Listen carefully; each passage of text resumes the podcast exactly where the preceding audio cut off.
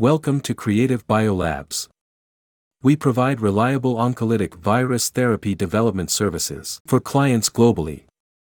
Our service covers all aspects from virus engineering, cell biology, to animal testing.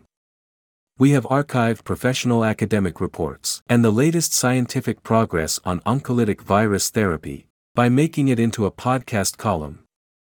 You can subscribe us to follow the latest updates on Spotify and Apple Podcasts.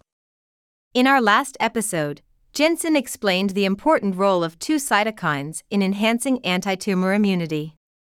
One of them, interferon beta, or more commonly known as INF beta, is considered to have anti-proliferative and anti-angiogenic effects, so it has long been considered to be used in anti-tumor therapy, including cancer immunotherapy.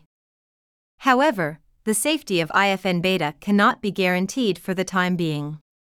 Another one, the granulocyte macrophage colony stimulating factor, has shown great therapeutic effect in animal experiments. Today, we will continue to learn about the measles virus from Jensen. Thanks for being here again. Good evening, everyone. Thank you for your invitation. You summarized the role of the two cytokines we talked about last time well. They are commonly used to enhance antitumor immunity. Researchers engaged in tumor related fields from different groups have studied various cytokines or small molecule compounds. Which ones are the most commonly used or studied? Is there anything else besides INF beta and granulocyte macrophage colony stimulating factor? Of course. There is also interleukin 12, mainly expressed by macrophages and dendritic cells during pathogen induction. Interleukin 12 plays an important role in the immune system. It activates cell mediated immune responses driven by CD8 positive T cells and natural killer cells. It can also be a major determinant of Th1 polarization, including the induction of IFN gamma and tumor necrosis factor TNF alpha.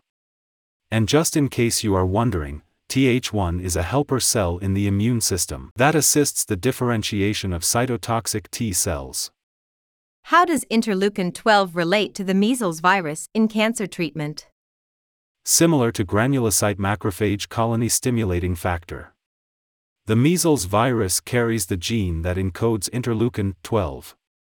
Its level increases when the recombinant virus infects the cells.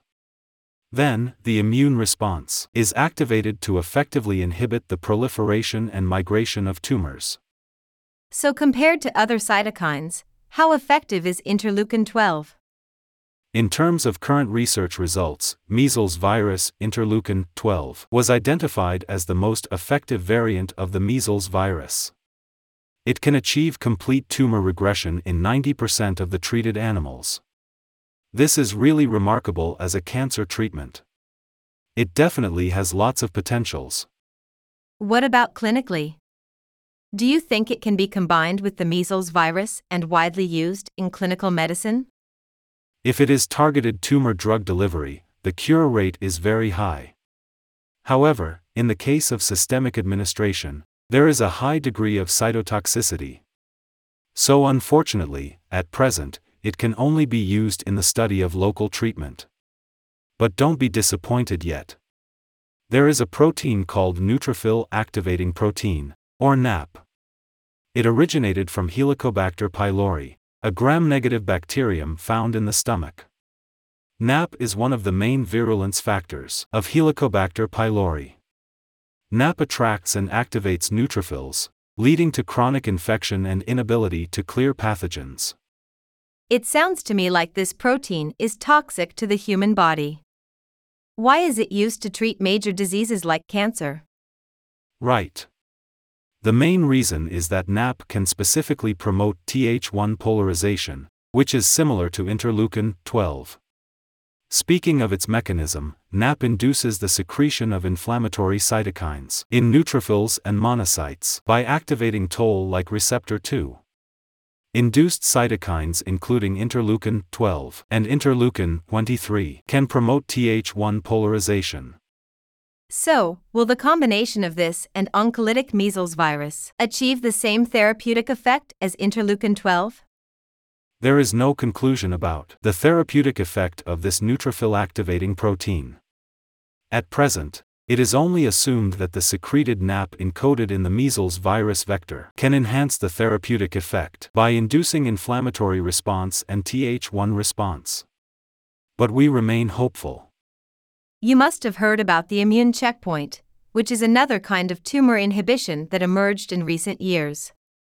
What is the relationship and difference between this and the cytokine action mentioned above? Generally speaking, Immune cells can produce small protein molecules that regulate their own immune function. These small molecules are immune checkpoints. The recent resurgence of cancer immunotherapy is driven by inhibitors of immune checkpoint cytotoxic T lymphocyte antigen 4, programmed death 1, and its ligand. Treating cancer with immunosuppressive agents has been proved to be very effective. I certainly have heard about all of these names as they have been very popular in the oncology area. Can you elaborate more on these biological molecules?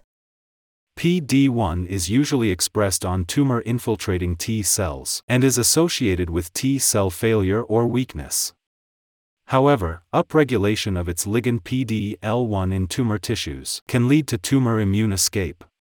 In other words, PD1 is expressed by immune cells to recognize tumor cells, which helps the immune system to clear tumor cells. PD-L1 is expressed by tumor cells.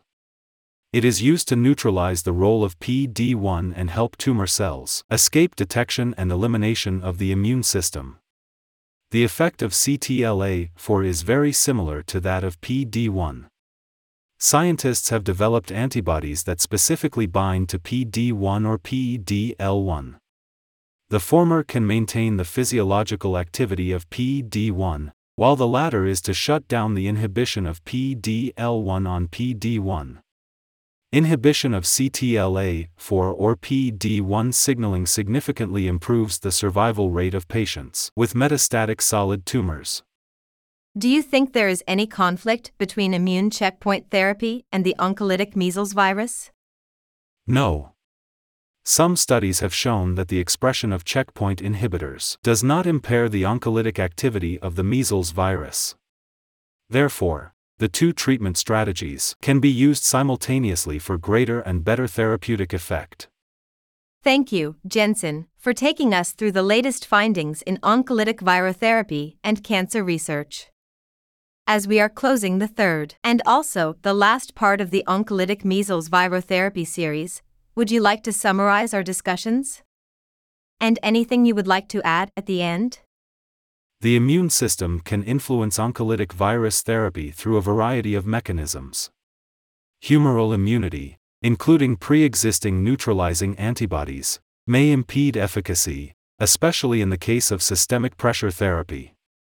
Although the role of cellular antivirus immunity in the treatment of oncolytic myelitis is still waiting to be determined, Cellular antitumor immunity contributes to long-term systemic tumor control. However, these innate immune activators also trigger IFN as a key component of the antiviral immune response, thus limiting the replication and transmission of the measles virus. These considerations highlight the complexity of the interaction between the immune system and oncolytic viruses. The main determinant of successful oncolytic virus therapy is selective immunomodulation. The complex relationship between cytolytic virus, immune system, and individual difference ultimately determines the outcome of the treatment.